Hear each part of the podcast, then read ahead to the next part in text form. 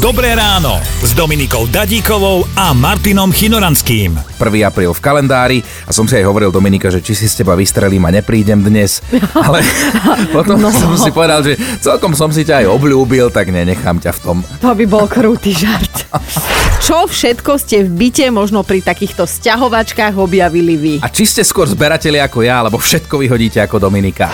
Pivnica bola strašne zatrepaná. Tak vyhadzujeme všetko, čo staré nech ide von staré aj novšie ozdoby vianočné. No všetko. Suseda mi hovorí, počkaj, ty pôjdeš na smetisko hľadať. Oh.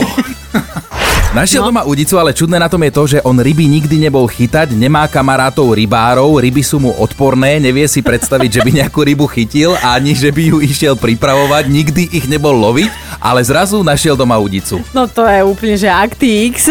Miška si musela počkať, kým jej pán manžel pôjde na týždňovku a pustila sa do upratovania.